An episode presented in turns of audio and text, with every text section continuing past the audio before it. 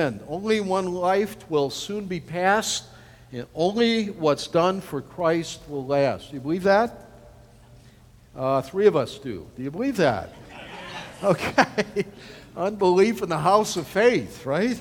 No, that's right. Well, we're going to revisit.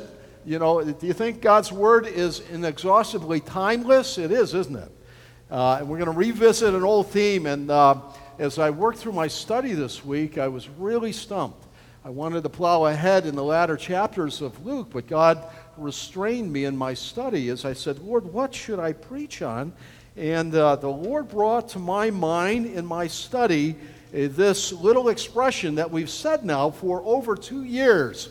Remember the little boy in his lunch. And the Lord kind of impressed me. Go back and re emphasize that again and drive the truth home in your own heart, Z, and in all of our hearts. It's like one a day, you know, it's not one and done. And so uh, we're going to, by God's uh, appointment and leading in my own life and my puny thoughts, we're going to remember the boy and his lunch. I think it's important. It's a rallying cry, isn't it? I mean, uh, there was uh, one time uh, a, a great war going on, and people said, Remember the what? Alamo. That's right. So you were there. Remember the Alamo. That was like, oh, yeah, remember that. No, it was a rallying cry to do something. Uh, here's, a, here's one that'll test some of your, your social studies. There's another one before World War I. Remember the Maine. Holy cow. We got how many?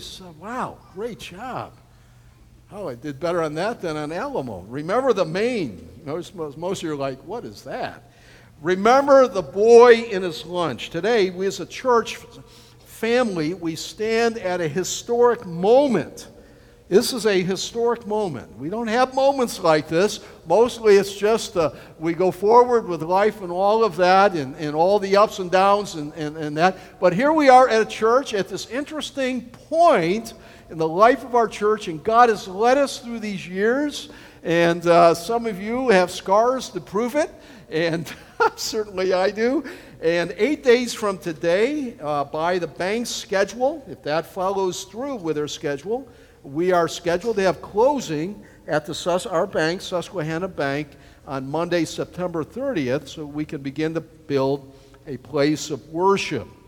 We've called it a beachhead for the gospel. It's a it's minimalistic building.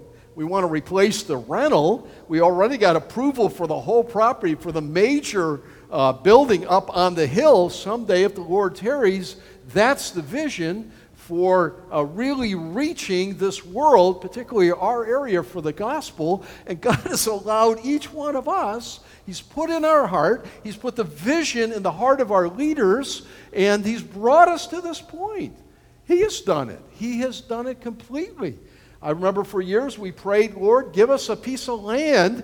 And the, the men, we looked at maybe eight or 10 or 12 land, pieces of land. One I could, I still can't find. I, I was glad the Lord didn't have that. I was driving around the countryside in York County somewhere. I don't know where it was. Uh, we thought one off Lamb's Gap, but that didn't seem to be. But we knew in our heart when God was in it, it'd be a no brainer. And God did that uh, when He gave us 325 Silver Springs Road, the, uh, the uh, old uh, Charlie Jones and Gloria Jones farm, farmette. And uh, what a great property. All we did pray all those years, may it be on a major thoroughfare, there the cross of Jesus could be raised, and all that drive by know that here's a people that love the Lord Jesus. And then God gave that to us. It was amazing. And we praise God for it. And that was this week, two years ago. How about that? Two years, almost the same sequence of time, two years ago at the bank, and uh, we closed on the property. And now here we are, and we thought it might have been a year. I remember Dave Moll saying we began to sit down and sketch, he said, This may be at least a couple years. I go like, Oh, I hope not. But here we are. Here we are on God's timetable. God is seldom early, but He's never late, and here we stand. That's why I say it's a historic moment. You know, they say in any group of people, about 10% of the people uh, make what happened happen under God's providence. Another 15% or so watch what's happening, but then about 70% or so have no idea what's happening. Now, we want you all to know what's happening so you can be engaged in this and not miss as we walk across the dry Red Sea and you're looking at them and go like, God did that, so you remember and you'll draw strength from that. And years to come, you'll go like, I was there at that point. Remember that? And God did that.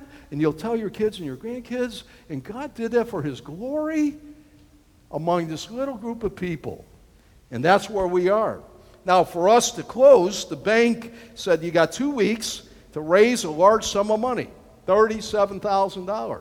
Now, who thinks that uh, God doesn't have that much money? Anybody? No, that's. And it's not like DC where they just keep printing it. You want, you need money? I'll print.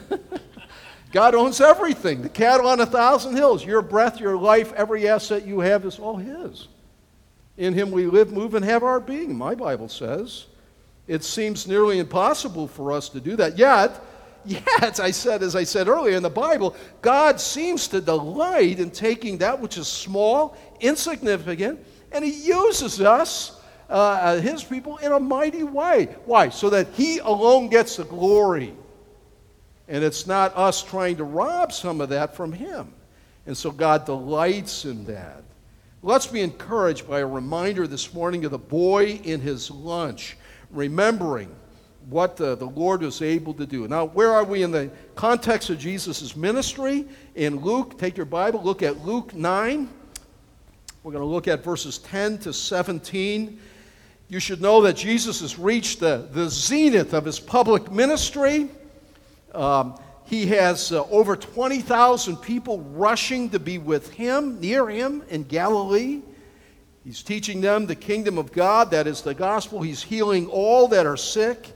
He's having compassion on, uh, on the common person. Jesus loves the common people.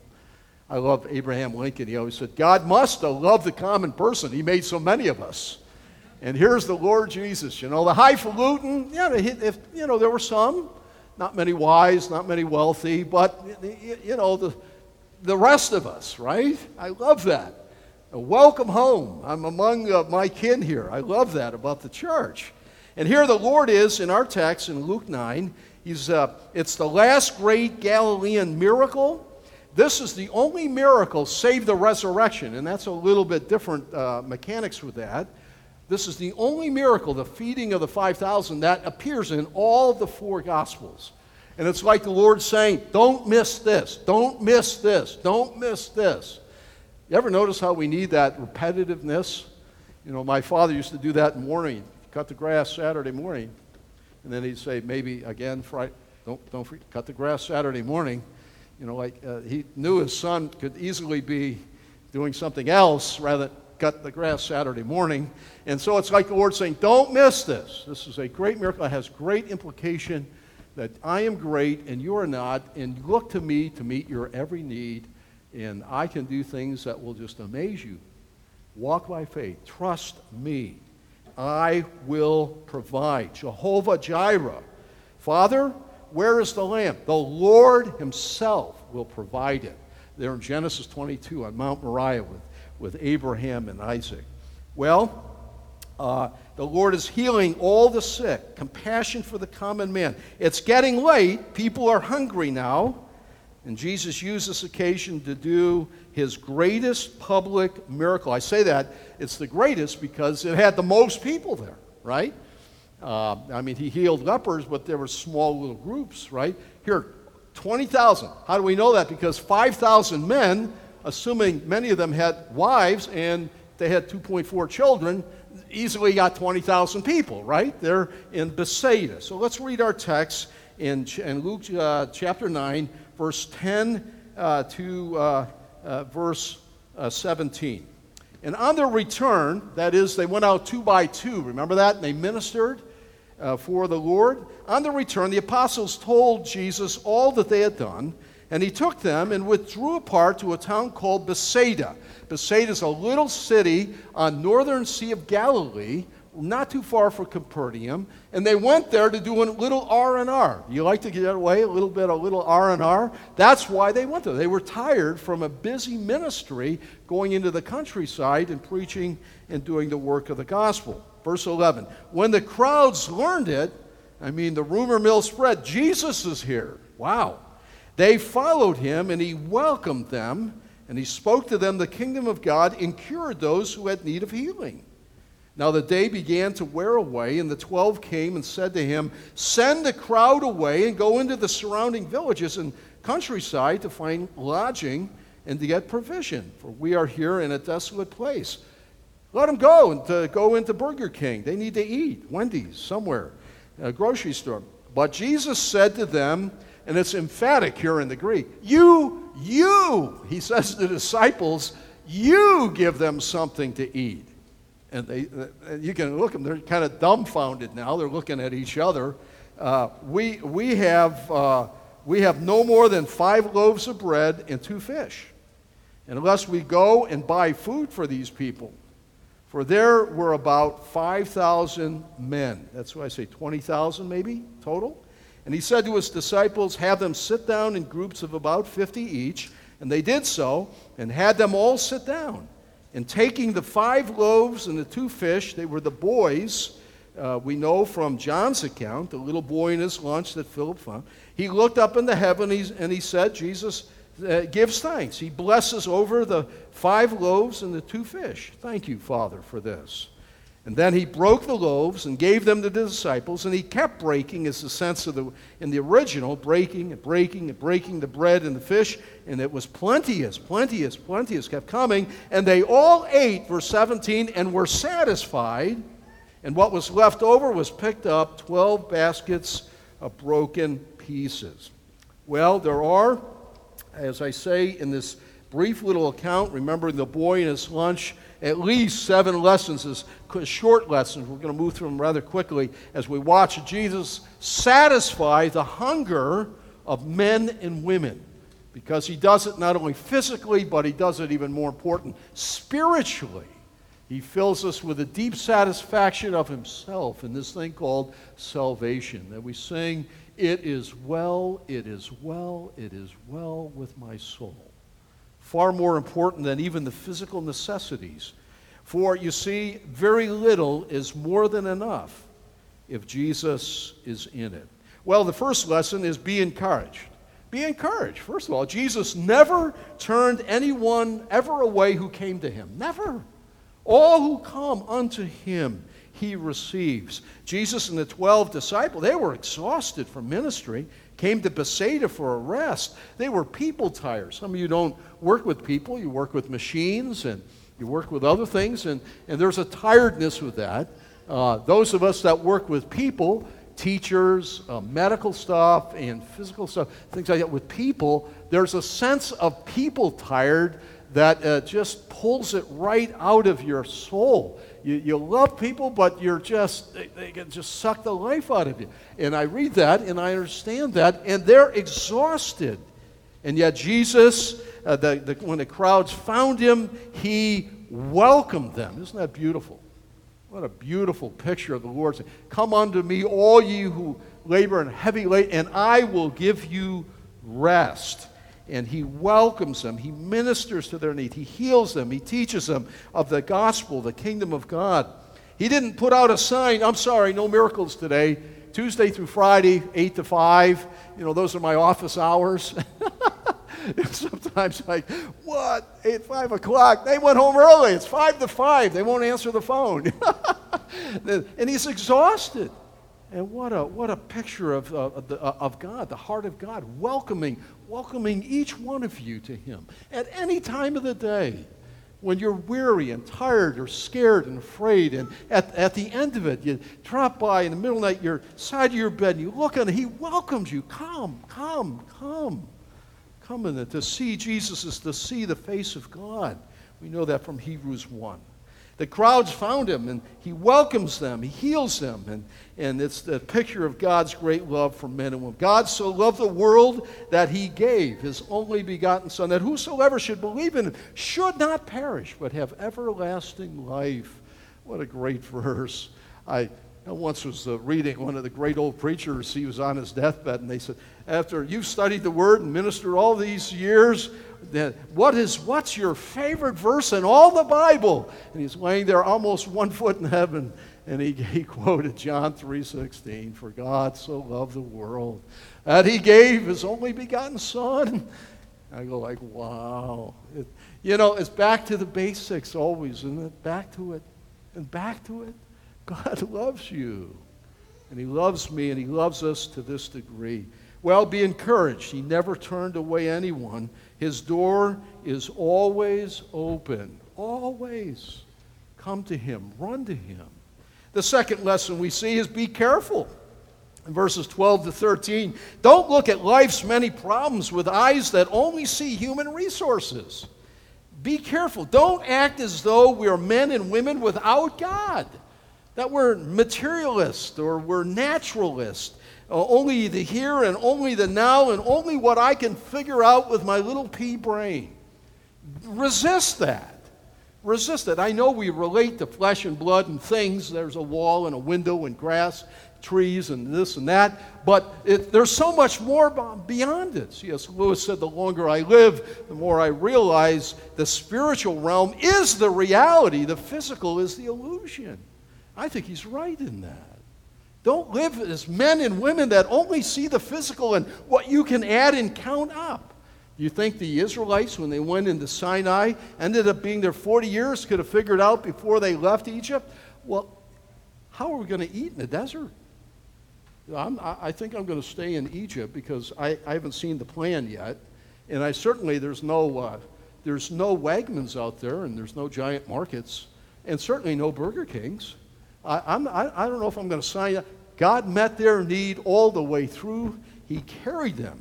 And they could not have figured it out till they took one step into that now dry Red Sea. Don't act as men and women without God. Strangely, the disciples, and they use a command here, it's an imperative. They command Jesus to send the people away so that they can eat and find lodging. Now, the, the, it's fun to read the writers here on this, the commentary. They wonder if it was the disciples that were really hungry and kick them out of here so we can eat. You know, kind of a thing. I know that you've never thought that, ever, ever, ever, ever, but, and we really don't know. See, we can't judge motive, but uh, wrap this thing up so we can have a pizza. Lord, please. You know, something like that. But we, we don't know. But to their credit, they did see the problem, and their concern was for their need. When in most time, most people, us at times, are too self focused and centered that we don't even see the needs of people around us. We're like oblivious. We walk down uh, through life, walking around like I'm okay, we, and we don't look around us to be the blessing and help that we ought to be. And to their credit, they looked at these people are getting hungry. They need to find a place to eat and a place to sleep. And so, but their solution was limited to their own abilities. And such, there were only a few options, right? Send them to the nearby town let them go into the giant market down there at Bethsaida. And uh, 20,000. How'd you like to have 20,000 people show up for dinner? Have you ever planned for a big banquet? My David was down in Atlanta. My son was down there. His brother-in-law, Mandy's brother, was getting married. He got married yesterday, and it was kind of dicey because it was an outdoor wedding uh, with no plan B, and it was raining cats and dogs down in Atlanta and they were like, what are we going to do? And finally, the clouds broke, got in, and they had the wedding outside, and then they quick hustled inside to the reception. And they had a great meal and all that. And they, you know how it is. You got 80, 100, 200 at the wedding, and planning for that. You know, I remember planning for a wedding, it's all the detail. How'd you like, how'd you like to plan for 20,000? How'd you like 20,000 to show up and you didn't even know they were coming? I bet that cleaned out your closets, right? And everything you had, right? and that's what's going on here. Send them into the nearby town. Wow. You know, so they're only, they're pulling out their, cal- here, Philip and the other Texan, this uh, parallel account, pulls out his calculator. He's figuring out it's going to take eight months of, of money to pay for this. This is an incredible amount of money. They're trying to figure out a human solution using their own wherefores they had, and, and they, uh, let me say, they had already forgot their recent internship where they had gone out two by two. They didn't take anything with them on that ministry, and God provided all their needs. They had already forgotten that. And isn't that like us?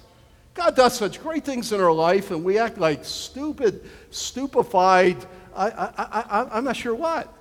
I mean, it's like, all right, God's brought us to this point. Now we've got this huge thing here, and like, oh, God's forgotten us we're in trouble. You know, like, who do you think's brought us to this point? And we, we forget, and even those of us that journal and have a prayer book and write in it, we go like, oh, this is too big. God can't handle this one. Oh, oh, oh. you know, and we're counting. We take our, it's, it's higher math, so we take our shoe off, and we're even counting our toes, right? They're like, oh, this is good. This is too big. Too big. Medically, financially, too big, too big, too big and the, and the disciples were the same. They had spiritual amnesia. That's so much our problem. We forget all that God has done. The 12 only looked down on their difficulties when they should have looked up. Notice that? They're looking down. They should have been looking up. They just came off an itinerant ministry two by two, didn't take anything with them, and they didn't starve. And I dare say they didn't miss a meal. And You're like, oh no, this is Oh my. And we're, we're, like that at church. Here we are at this point. God's brought us to this point as a church. And we're like, I wonder if God's forgotten us now. Oh, this is too big. Well, you know, if, God, if this is too big for God, as a pastor, I want to know that now. Don't you? I sort of want to know that now. Like, God is omnipotent, almighty. If He's not in this, if this is not His work, I sort of want to know that. Because I have a great vision, the men have a great vision for reaching people for the gospel and being a blessing. And if God has another plan, I want to know that. I want to get in line and do what He wants us to do, and that's it. And here it is. The 12 only look down on the difficulties. Oh, the troubles I see. Oh, the troubles I see. And there are people like that all the time. Oh, moaning and groaning. Oh, oh. And shame on you if you're a Christian and do that. You should be rejoicing in the Lord. Paul wrote that from prison. Rejoice in the Lord. Again, I say rejoice. That's the Spirit of God in you. It's not natural, it's God in us. And so here they are. They already forgot. They forgot that the Lord has infinite options. You know, we think in terms of, Lord, here's a problem. If you pray like this, Lord, uh, you could answer it A, you could do this. Uh, maybe B, here's another thought, Lord. You may, may have not had this thought. Or how about C?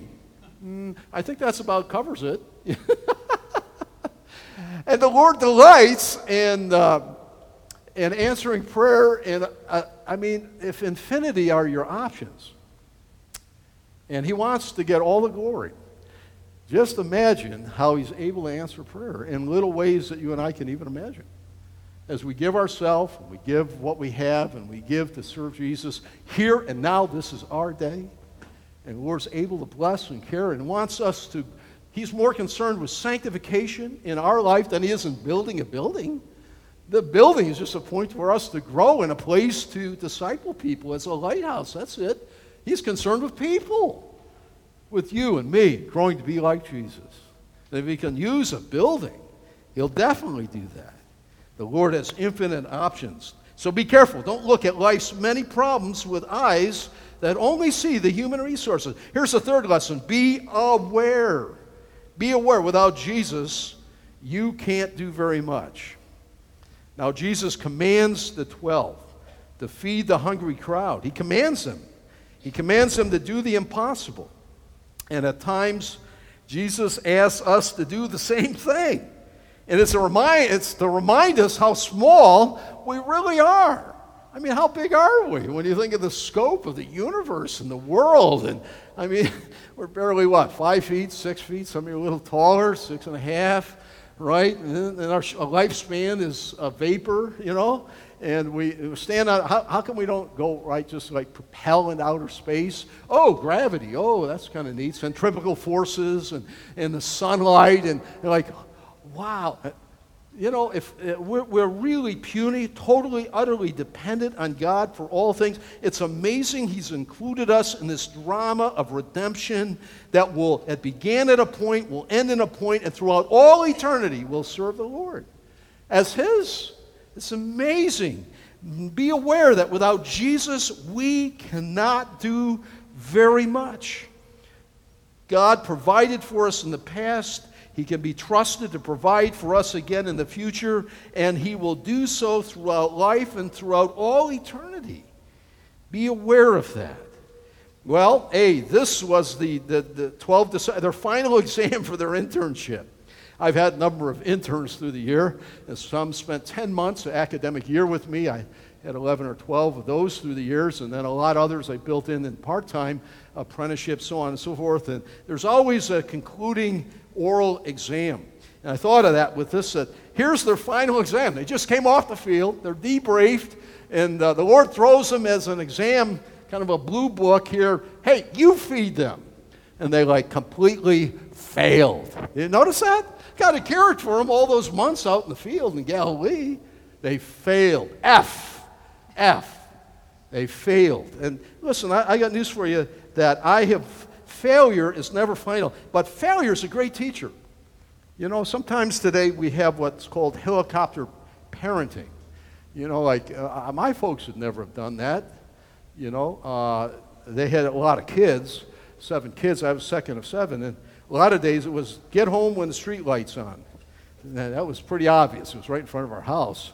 Now, not on a school night. School night you had to be in, you know, you know that. But Friday night, Saturday night, and, and, so on. And they really it. Don't be running with the wrong crowd. Stay out of the river and get home when the street lights on. You know these kind of things. Like, like, like wow. And today is kind of a it's a nuttier day than ever. I realize that, but it's the helicoptering parents where kids say, "Oh no, we can't. Don't go in the backyard. The neighbor might be perverted." You know, like, "Oh, we can't go here. Can't ride a bike here. Can't no. Wait, everything's indoor. Indoors. My mother threw us out. Get out of a house." You know, and helmets. We not now wear a helmet, but helmet for riding. Like that's crazy. Are you kidding?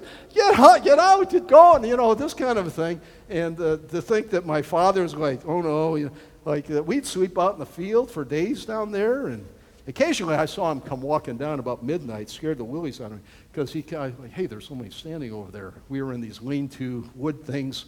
We had caught a bunch of snakes and frogs and all that kind of stuff. That's the kind of way. You know, I don't, I don't know if you can do that today. I, I, really, I really don't. Uh, uh, but uh, uh, in any event, um, they failed. And, but failure is a great teacher, isn't it? I've learned a lot th- more through my failures than successes. I learned you stick your hand in an open. St- don't do that. Maybe, maybe one other time. Are you stupid? Yeah, like oh, that felt good. I learned a lot more than hey, you got an A. Hey, great job.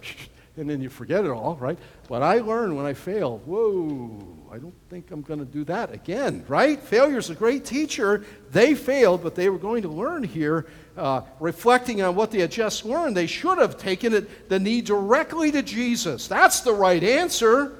Well, Lord, how can we do that? You must supply the need. That's the answer. If you don't do it, you're the bread of life. We're, it's impossible. That should have been, hey, hey, there you go. Hey, hey, you passed the internship. That only then can the impossible be possible. For Jesus himself said, with God, all things are possible. And that was the occasion there. Can a rich man be saved? Remember? Like, well, I guess they can't be saved. They love their things. They love every. They have no need of God, or so they think.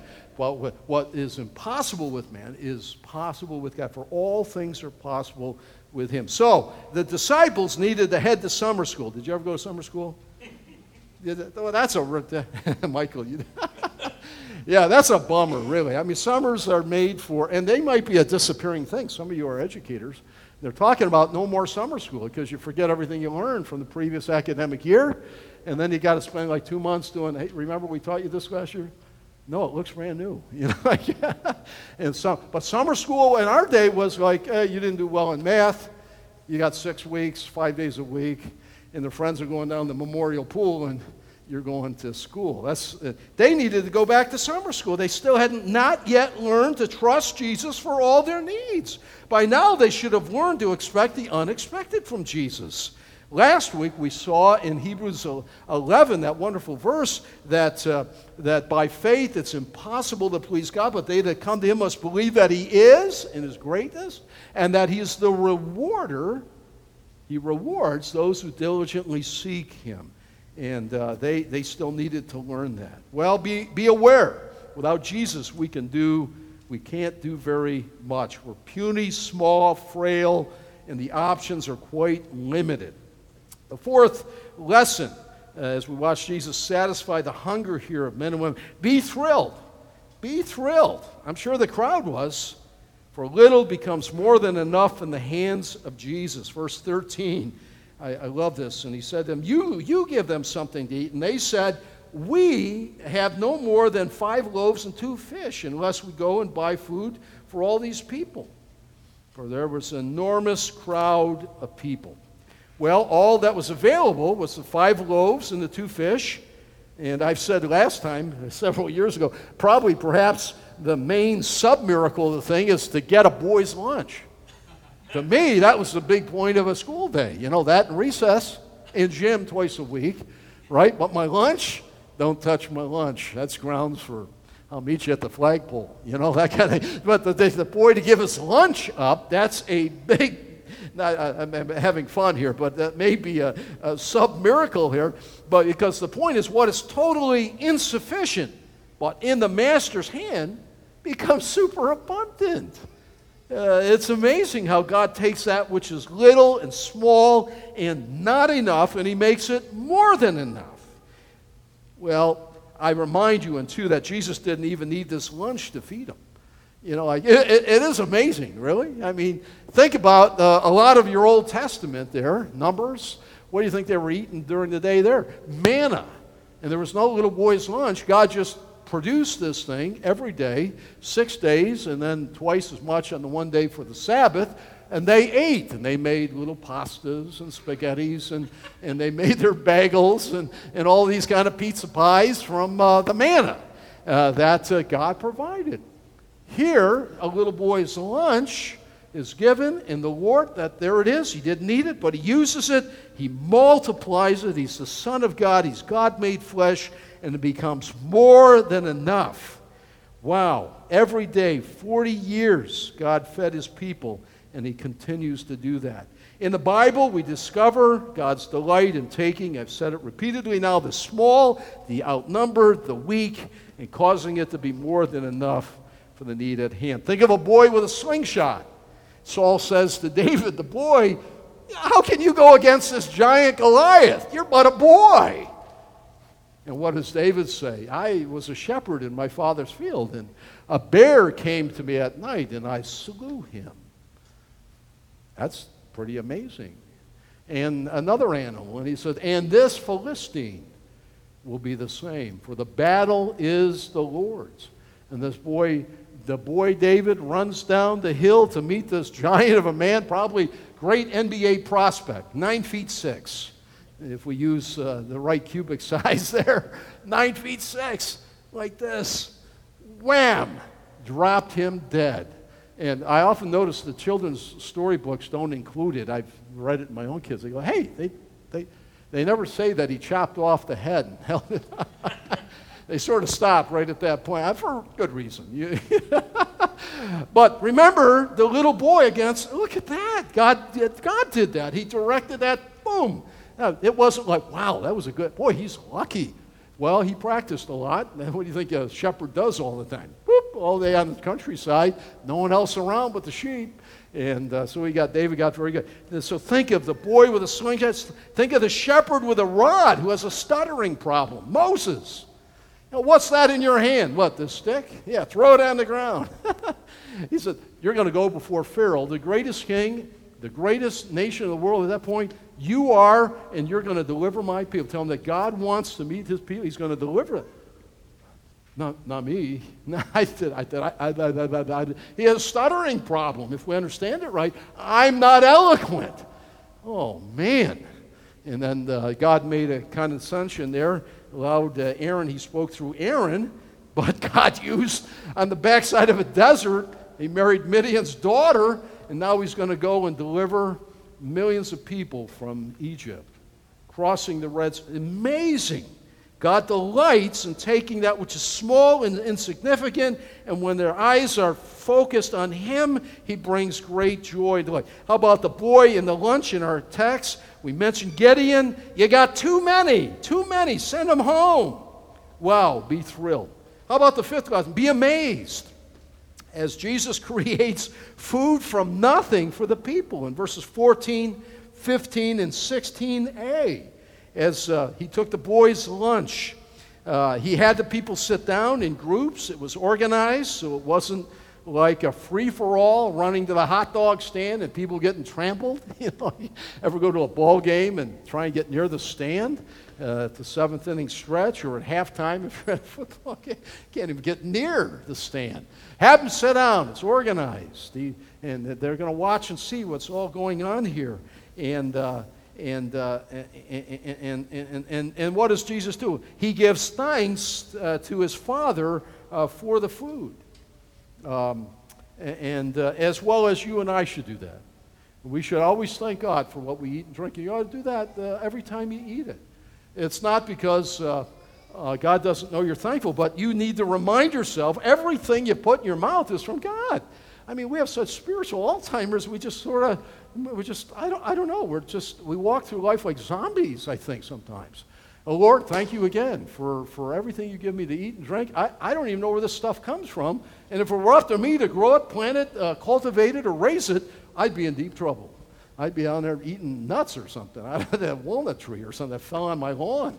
I'd be in trouble. Thank you, Lord, for your provision. Why? We need that. We need, and the Lord illustrates that wonderfully. He gives thank, He looks up. He blesses. Uh, uh, th- it means he gives thanks to uh, his Father for the food. And uh, as he holds the bread and the fish in his hands, he begins to distribute them to the disciples. And as he's breaking, the, the tense says he's breaking the bread, he's breaking, the, breaking apart the fish. It, it continued to be there, continued to be there. Continue, and, they, and the disciples are there now helping to distribute and pass out the food to all the thousands uh, that are there. And, uh, and uh, all are uh, are, are, going to eat now. And I remind you, be amazed, Jesus creates food from nothing uh, for the people. Uh, uh remind, I just remind you, he fed them with fish that never swam in any water. I mean, he fed them with, with bread that never grew as grain in any field.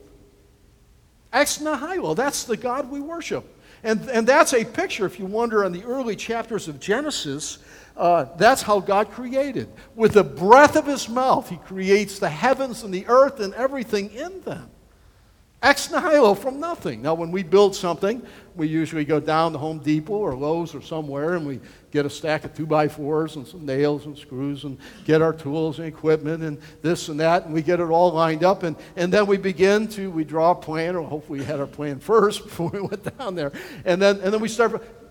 God creates from nothing. That's the glory and the greatness of God that the scriptures present from cover to cover. He spoke the word in the creation. Amazing. Let that sink in. The reality of, of his greatness and his power. And he's feeding thousands of people from fish that never swam, from bread that never, from grain that never grew. Never. And do you remember, this is similar, He's, this isn't the first time. Remember the wedding at Feast of Cana, they ran out of wine, right? And the, that was a big problem culturally in that day. And so the Lord uh, had them fill the big uh, water jars with water, and uh, they didn't do a tap dance or voodoo or say some magic words uh, because of uh, trying to save embarrassment.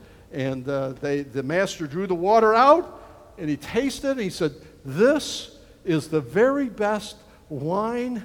I have, uh, we've had, why do you save this to the end? Usually you serve the very, and whatever he does is the best. And from water, he makes wine. From, you see, that's, that's God. That's the God of the glory. That's what we worship. We're puny, small, and frail, and utterly dependent, and only a moment here. And part of this whole theme of redemption history. We look forward to going and being with Jesus. But for here and now, we want to live for Him as He puts that in our hearts. So I say, be amazed. He creates food from nothing. God spoke. The power of God is truly amazing. It's not like your my puny little power and effort. We have almost none, it seems. Number six lesson be involved. Jesus used uh, the disciples, and he uses us to help pass out the bread of life. In verse 16b, we see this. Jesus could have merely fed them all at once, could have spoke the word, okay, all be filled. You're all full. Hey, that, boy, I didn't even eat that. That was good. could, have, could have happened, right? Could have satiated their appetite and they're not hungry at all. Uh, or he could have simply had a buffet. We Americans love buffets. You know, I don't, I don't care for much because I tend to eat too much. You know, like, okay, this is $9.95. I'm going to get $18 worth of food here. and I hope they're in business next week, you know. Like, Lord could have had a buffet. But what did he do? He said, had them sit down. Then he got the 12. He's going to teach them the glory of himself and the power of God, and that they should always look to him, always look to Jesus, always look to him, that he would get all the glory. And so uh, they come, and uh, the 12 help distribute the food. And as he's breaking it, it's multiplying, it's never running out. Reminds me of the widow, remember? With Elisha, and uh, get the vessels and the oil. Get all. Don't get a few. Get as many as you can. The oil, and then finally, when the oil amazing. That's, that's our God. That's the God of the Word. It's a wonderful, wonderful. Today, today, God wants us to carry His gospel to those who are lost. And that's what grace is all about. We're not an end in itself. We're, we're, a MASH unit, a mobile army surgical hospital for the gospel. We come, we worship, we disciple. It's a community of people, what? That are looking out to create relationship, friendships, and to make a difference, to love God and to, and to serve the city, and to make a difference in the hearts and lives of people, and bear in our, in our lives the gospel of Jesus, that people will come. That's the only reason we exist. The Lord could have just, you know, across the sky, trust Jesus today, or, but he, he uses us. And today we can, I mean, in heaven you won't be evangelizing. There's no street meetings, there's no track passing, because everyone there will know Jesus and worship him. But today is the day. Today. Wow. And so be involved. The last lesson be satisfied. Look at verse 17. I, I, I love this, and I've underlined this. Verse 17. And they all ate. That's 20,000 unexpected people showed up for dinner. They all ate and were satisfied. Don't you love being satisfied? Sometimes faith will put out the dog. I don't know why we say dog. If you, if you understand that expression, tell me that. Because I sure hope you didn't eat Fido or somebody ate him. But uh, put out the. I mean, she'll put a spread out, and it's incredible. And we go like, wow, that's the last meal, and I ate too much. And you go like, oh, that was so, where's the coffee? You got to wash it down with a good cup of coffee. They ate and they were satisfied in a much greater way. They all ate here and their tummies were full and they were satisfied, but there's much more going on here. You mean Jesus alone satisfies our hearts. Satisfaction. You know that song in the 60s, it was a song uh, Song of the Year for two years in a row. I learned to play it a little bit on my guitar back then. I don't get no what? Satisfaction. You remember that. See, some of you. Uh, and I tried, and I tried, and I tried. I used to scream at my mother, please stop trying. You know. Jesus alone satisfies, folks. I don't know what you think will. It's not a person. If you're married, it's not your spouse. And if you're a parent, it's not your kids. There's a place and a joy in that, but it's, it's Jesus alone satisfies. As the deer pants for the streams of water, so my soul pants for you, O God. Jesus alone satisfies. Through the ups and the downs and the valleys, He meets our needs physically, but much more the cravings of our heart. For God has made us for Himself. And until we find that, we are lost. And it's a day-to-day thing. I wake up every day and I go, Lord, my heart's out of tune again. I don't, I don't know what happens during the night hour. It just goes, uh, goes out of tune. Lord, uh, uh, bring me back into tune again. Lead me not into sin. I could sin again. Lord, help me. Frail, weak, prone to temptation. Lead me not into temptation. Oh, may I be so satisfied with you, Jesus. Oh, Lord. And that's that's what he does. And the most obvious meaning of this whole miracle is that God will provide. He will provide. He'll provide for you. He's provided for you at the cross if you're not saved. He'll provide for us of a church, and his timing is perfect. He's never, he's seldom early, but never late. We need to remember this because we're so prone to forget. Our very limitations can display the glory and grace of Jesus whenever he does what we are unable to do. 2 Corinthians 12 9, his power is made perfect in our weaknesses. And every time God meets our need, we should savor the abundance of His provision so that next time, I'm sorry to tell you, there's going to be a next time, a need uh, comes before us in our life, our family, we don't forget to trust only Him and not be like the disciples who only looked down at the problem, but be like Jesus who looked up to His Father for the solution. In contrast to His, to his 12 disciples, who were only looking at the difficulties of their situation. And there are people like that. Whoa, we got this problem. Whoa, we got that problem. Oh, whoa, whoa. Look, life is filled with obstacles and problems. Have you noticed that? Very few days it's, it's clear and wide open. Like a running back going through the line. Hey, it opened up. There it is. Then you get hit by the linebacker, get put down. Very some, most of his problem and they were, the 12 were only looking at the problems of their sin. Jesus looked to his Father in heaven. He turned his eyes to his Father in total dependence on him. And that's what he wants from us. Well, what can we say? Lessons for life. You have them on your sheet. Have you learned, number one, have you learned, have you really learned to depend upon Jesus for everything? Can I remind you, you stand on his planet? This is not yours. This is not this blue spear moving at incredible speeds through outer space. It's not yours. say, yeah, I bought the land. They, have my name on the deed. That's not yours. The birds that were there before and they'll be there after you were there come and nest in the tree and sit on the ridge. They think it belongs to them because their father feeds them. It's, it's not yours. This is, uh, we breathe God's air. I'm glad they haven't figured out a way to tax that yet. Hey, Zabolski, you're sucking a lot of air there, buddy. Send a check into the local tax. Stephen, I hope they don't ever figure that one out, right? uh, we breathe God's air. They already figured out how to charge us for God's water. You know, like, oh, I'm sorry, you know. No, they don't say that, do they? They don't say, I'm sorry. You know, uh, Pennsylvania American, they just send me a bill every month. We figure use that much. You know, we got a meter, you know, what. Uh, you know, but it's God's water, right? And God sends the rain. That's amazing. They've figured out how to. That's God's. It's all God's. Uh, have you learned to depend upon Jesus for everything? He is great, and you're so small and puny. I urge you with everything in, look to Him to meet your every need. Look unto Jesus. Look unto Him. Look unto Jesus. Psalm 121, that wonderful verse, well, most of us learn Psalm 23. The Lord is my shepherd, I shall not want. But how about Psalm 121? The Lord is my keeper. I love that. He keeps me. I need somebody to keep me. You should see me without faith around. I'm a disaster on domestic things like that. And, and in a greater way, the Lord keeps us for His glory. Number two, today God wants you to carry the bread of life to someone you know. That's the gospel. Now, He could save people without your help, and He will if you don't involve yourself, but He calls us to tell others about Jesus by life and by voice. At some time you have to say, Have you come to Christ? You, you, have you ever, has anyone ever shared with you the wonderful news that Christ died to save sinful men and women? Will you do this?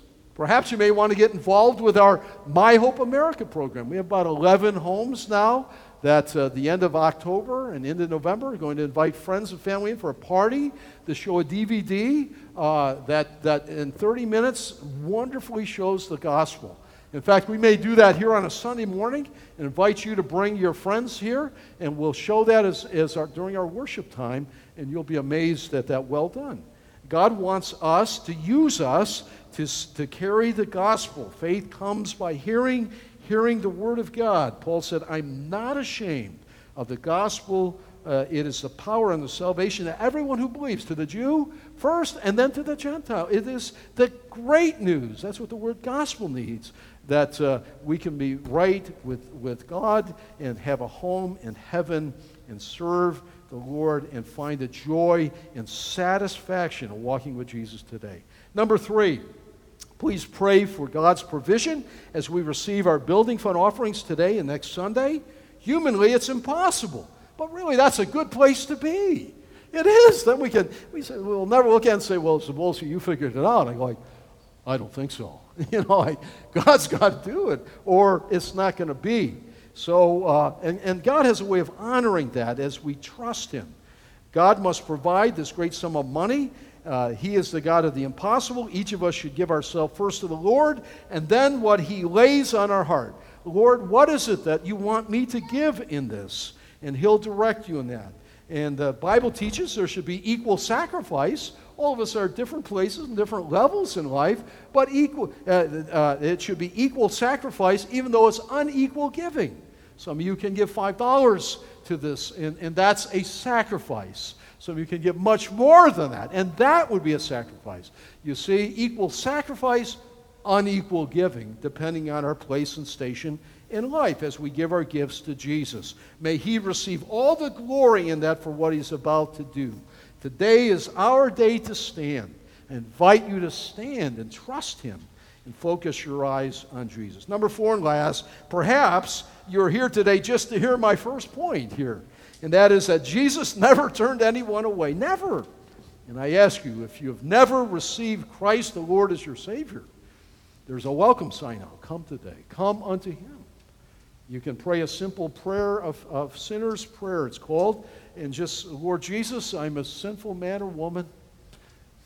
I deserve to die, but I come to understand the love of God, that, that Christ died to pay the price for my sin. I receive you as my Lord and as my God. I will live for you forever. Thank you for dying in my place. A sinner's prayer like that. And Jesus will welcome you, and He'll welcome your loved ones as you echo that and urge them to come to faith in Jesus. He will save all. Don't try and clean up your life. Come just as you are. He'll take care of that. He'll come. Pray that the grace of God opens your heart and you'll come. And so I say, remember the boy. Remember his lunch. Remember the five loaves and the two fish and the 12 baskets of crumbs that were left over. You figure that one out. Do the math. You do the math. Greg, what about that? I, I, I don't know. He's, all these math guys. Oh, Taylor was a math major. That's right. Uh, uh, and the main lesson here's the, here's the main lesson of the whole thing. You say, what is it? What is it, Pastor, you're trying to say today? Here it is. All we really need is Jesus. That's the bottom line. All we really need is Jesus. Let's stand and be dismissed. Father, thank you so much for the reminder from this little boy. We all know the account. Drive home these truths deeply into our heart. Use us for your glory's sake. Remind us over and over today that all, all, all that we really need is Jesus. Use us for your glory's sake, we pray in Christ's name. Amen. God bless you. Have a wonderful week.